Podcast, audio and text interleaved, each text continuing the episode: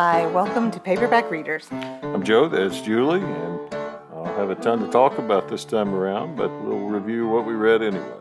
Yeah, sounds good. You can go first. Well, it won't be a long conversation. I've got several that I'm close on, uh, but the only one that I'm able to talk about other than share read is The Philosophy of Modern Song by Bob Dylan with this fetching picture of Little Richard and two other people who I don't recognize on the front cover.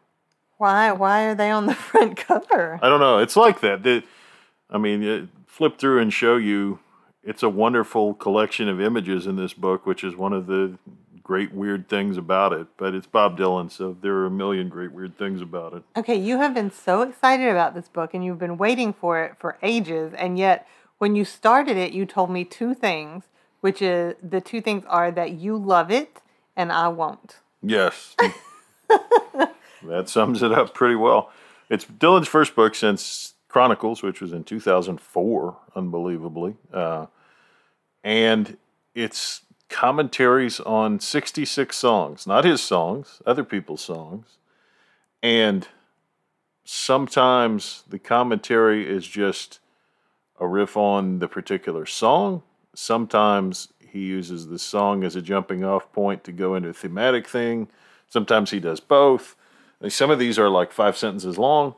Some of them go on and on for pages. It sounds very much like his uh, theme time radio hour. Well, and people have speculated that this came out of that because, Okay. yeah, some of this reads kind of like his riffs that he would go into on the show, except they tend to be much longer. So I wish he would have done the audiobook for this. I think he I did would. do some of it. Oh, oh, he I didn't see. do all of it, but he did some of it. I might listen to that because the best part of Theme Time Radio Hour was how he, like, the inflections in his voice. Mm-hmm. Yeah, he he did some of it. I haven't heard it, but there are about six different celebrities. At least one was a woman.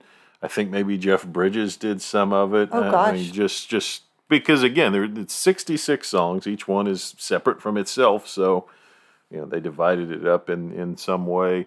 Maybe there were six of them, and they each did eleven. That would work out mathematically. But Interesting. it's an interesting group of songs. The book has been criticized a little bit for I don't know how to put this casual misogyny would probably be the best way to say it. There are not a ton of songs in here by women, and in his comments on the songs, Dylan can get a little heavy handed. His comments on, for instance, the Eagles' "Witchy Woman" uh, were, yeah, i- i- it's it's a little creepy, but it's sometimes hard to separate the subject matter of the song from his feelings on the song. So That's interesting. I'm skimming through the title list here, and yeah, I can see that you're right.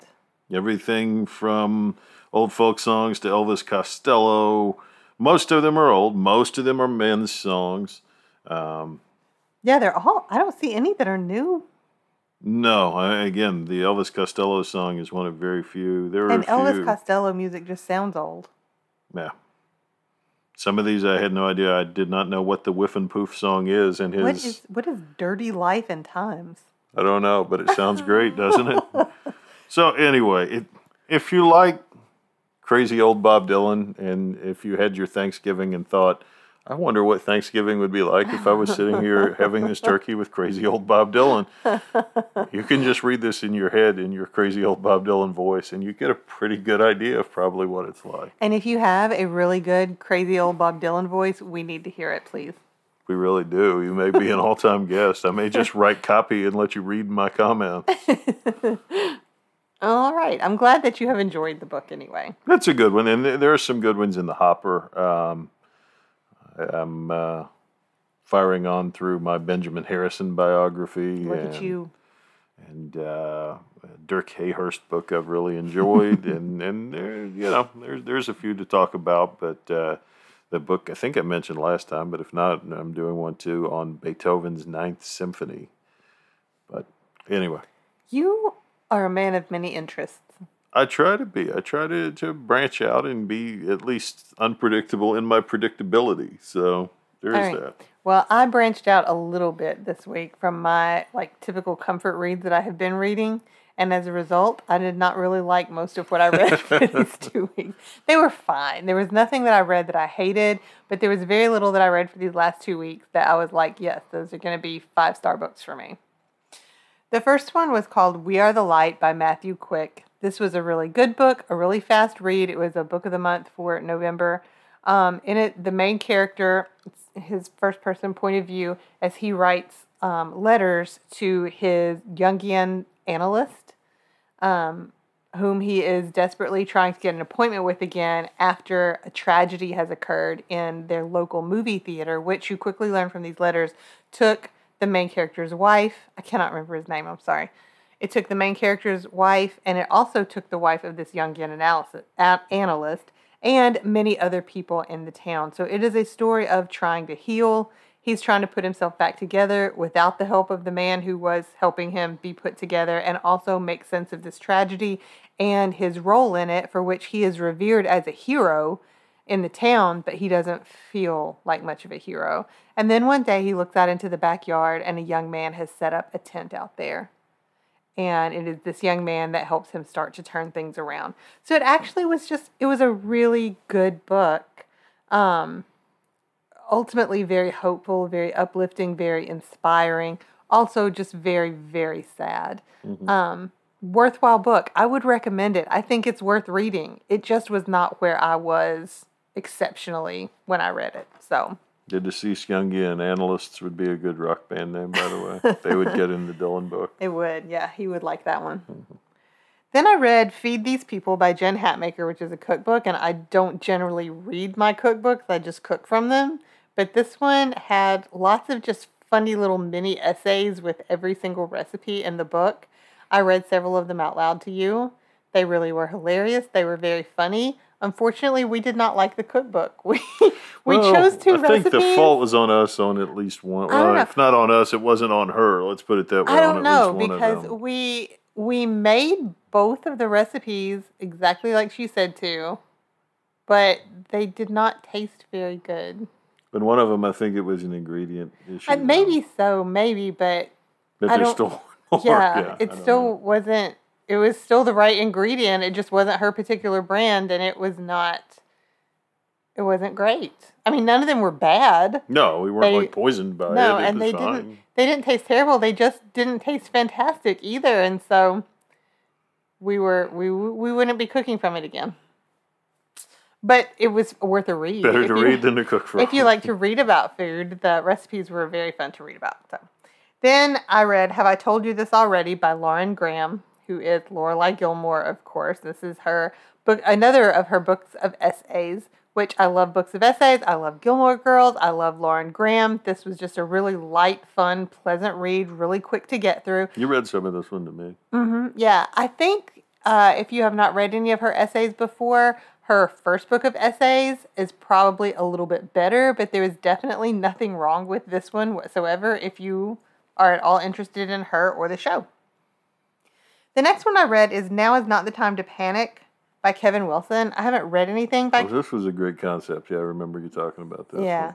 I haven't read anything by Kevin Wilson before, although he's had numerous popular books. Um, oh, I can see one of the other ones of his. I can see the cover of it. It's got like a kid on fire on the front of it. That Um, would stick with you. yeah, but I'd never, I'd never read any of. Yeah, it's called Nothing to See Here. That's the one with the kid on fire. You are pulling the stuff up on the phone. Yes. Okay, so now is not the time to panic. Is um, these two teenagers who meet up in this tiny little town? I want to say it's in Virginia. Maybe it's called Coalfield. Um, the specific state did not stand out to me, although I was cracked up at the end that she lives in Bowling Green, Kentucky, which is Yeah, that's odd. kind of different. Um, anyway, so they are both lonely teenagers. She is a native of Coalfield. He is a transplant from Memphis, just there for the summer.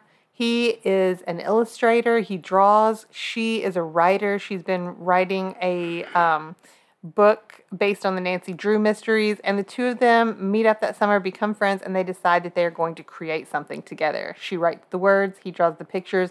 They post it all over town, kind of like graffiti artists tagging. And then the thing takes on a life of its own and quickly spirals out of their control.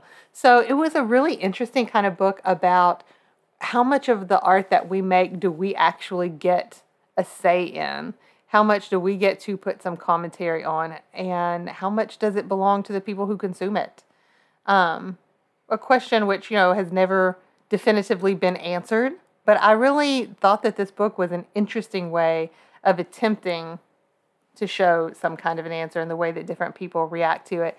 Now, I taught English for so many years, and I used to tell my students sometimes people say, "Oh, the author meant this by this book," and how can you? Did you ask the author? You don't know. And really, is it important so Right. much what the author meant by it than what it is that you took out of it? And that is really at the heart of this book. Well, and it's funny that you read this when you did because you may not even remember this, but like a week or two ago, I read a column where somebody was asking Michael Stipe from REM about meanings of his songs, and he said, "My opinion is the least important one." I mean, I, I mean, I can tell you what it meant to me, but I don't even want to because it really is about what does it mean to its audience and, and my particular experience or interpretation really is is the least important one i thought that was such a wild answer but there you go The, the synopsis was really what drew me in and then kept me reading the whole book. There were parts of it that I found disturbing, parts of it that I kind of found just very strange, but ultimately I really enjoyed reading a book that was built around this premise. The last thing I read, I just finished like 20 minutes ago, and it's called do you add one as as you're waiting to record i love this well, you were slow. We could have done this already, and then I wouldn't have finished it. All right, it's called You Have a Match. It's by Emma Lord. She is a young adult author. She wrote books like Tweet Cute and, um, oh, another one I can't remember the title of. Um, but they're young adult books. They're uh, Tweet Cute is set in New York City. The one I can't remember is set in New York City. This one is set mostly in a summer camp. Okay, you're going to look her up for me. Tweet Cute is the one I just said. When you get the chance. There you go. Um, she writes about teenagers who have really strong, passionate hobbies. I really like that. I think that's really fun. Yeah. She also writes with a strong sense of place. I enjoyed um, like Tweet Cute, and I enjoyed When You Get the Chance because of their strong setting in New York City. In this one, the idea at the beginning of the book, the main character is friends with Connie and Leo. They've been a trio their entire lives, and Leo desperately wants to know about his ancestry. Um, he is Filipino, and so he takes a DNA test. He convinces her to take a DNA test. His comes back really pretty much revealing nothing he didn't already know. He's disappointed with it. Hers comes back with a message from a girl who says, Hey, I got flagged. We're sisters. And she's, um, you know, a junior in high school, just ending up her junior year. It's shocking to her that her parents, of course, would have kept this a secret from her for her whole life. She meets up with this girl, and they decide, you know, very parent trappily, to meet up at summer camp and get to know each other and try to figure out what happened because they're they're only a year apart. How could her Oh. parents have given up this one child and kept the other? And then it comes out that their parents actually knew each other. So lots of secrets. There's a sweet little love story in um, the book as well, but mostly it's a story about figuring out who you are, how you fit into a family, and um, how the people we care about can help us to be the best versions of ourselves. Um, this one I actually really did like. I just love young adult literature, and I really like Emma Lord. I think she's a really, really fun author to read. no i always butcher the distinction between young adult and uh, again remind me what are what are the genre classifications lest right, i so- committed egregious error here Young adult is really written more for teenagers, like 13 and above. Like you're going on up into high school. It's going to handle more mature themes. Um, middle grades is for more, you know, like nine to 12 ish. You know, they're they're just moving into Okay. the more adult themes. The book that we read that is our shared read, which is called No Fixed Address by Susin Nielsen, was um, chosen for our daughter's book club at school, which is generally more of a middle grades kind of book. But this one also like like that's the kind of books that they choose. But this one really tackled some truly adult themes and situations, some just very mature issues in this book. So I don't I don't know which one this one should technically be classified in. I guess probably still middle grades because of the careful way in which they handled them. No, I don't know. I think you could make the argument either direction, but uh, I, this was a very engrossing uh, novel. It, it is uh, more mature than than you would expect a book to be for its age, and, And yet, yet, there are kids who are 12 years old, just like Felix in this book, who are experiencing the same kinds of things. No fixed address from the title. Just Probably lets you know Felix is homeless. He and his mom live in a van. Um, he has been warned to keep this a secret so that the uh, Canadian version of the Child Protective Services will not come and take him away. His mom, as a child, um, was in the foster care system there for some time and um, came away kind of just traumatized by it. And she is terrified of anybody taking away her son, but she can't hold down a job. She also does not want to ask anyone for help. And so Felix is trying to navigate friendships, his school, without letting his close and very good friends know what his living situation is like, without letting his teachers know, and also while formulating this massive plan to save him and his mom through his participation in a game show. yeah, and this this book feels like it could be a movie very easily. Oh, it really does. his friends are so sweet, and the, the people in the community. Yeah, I, I don't want to throw out a lot of spoilers, but It is a book about community. it, it is and the small kindnesses that otherwise oblivious people will will pour out on each other and on the least among us. When you take just a minute to see somebody. Yeah, yeah. Um, ju- just uh, a page turner. It moved very quickly. I can't necessarily recommend it for very young readers because No. of some of the subject matter. Uh, I mean, uh, you probably want to be 12 or 13 before you read a book like this, if not even maybe a little older. But uh, um, that said, you know, one that, that I think would benefit anybody, and, and yeah, like I say, it's it's enough of a fast moving page turner of a story that uh, that I can totally see this as a movie. Well, Felix is such a hopeful kid, too. He doesn't let anything get him down if he can help it. He really fights to believe in his mom, to believe in a better future. And one of the things that I think that the book did really well was without seeming scary, without instilling fear, just sh- really showing there, but for the grace of God, you know? Yeah, it- that it- this is not something that just happens to people who are screw ups, that lots of people are just a little bit away from something like a series of, of bad luck and suboptimal choices, and Which all of us make. sure, of course. Uh, yeah, the, the line is probably thinner than it's been uh, in the world for a long time between the have and have nots, and you could easily end up on the wrong side of it. But uh, yeah, the, the hope comes out of it. Um, it's such a, a wrestle for this kid with the naivete and the hopefulness of youth going head butted up against things that no young person should know, should have to know, should have to understand.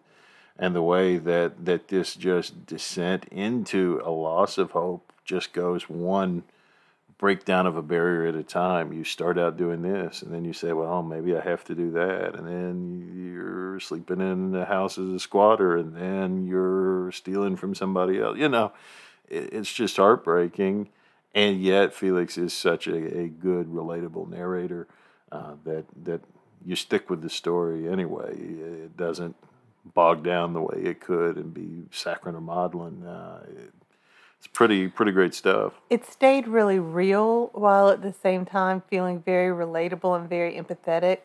His mom, Astrid, whom he only ever called Astrid for a variety of reasons, I really felt for her too. Yeah, You know? yeah. At the beginning of the story, when he's explaining why she doesn't let him call her mom, and I I really wasn't sure if I was going to like Astrid or not.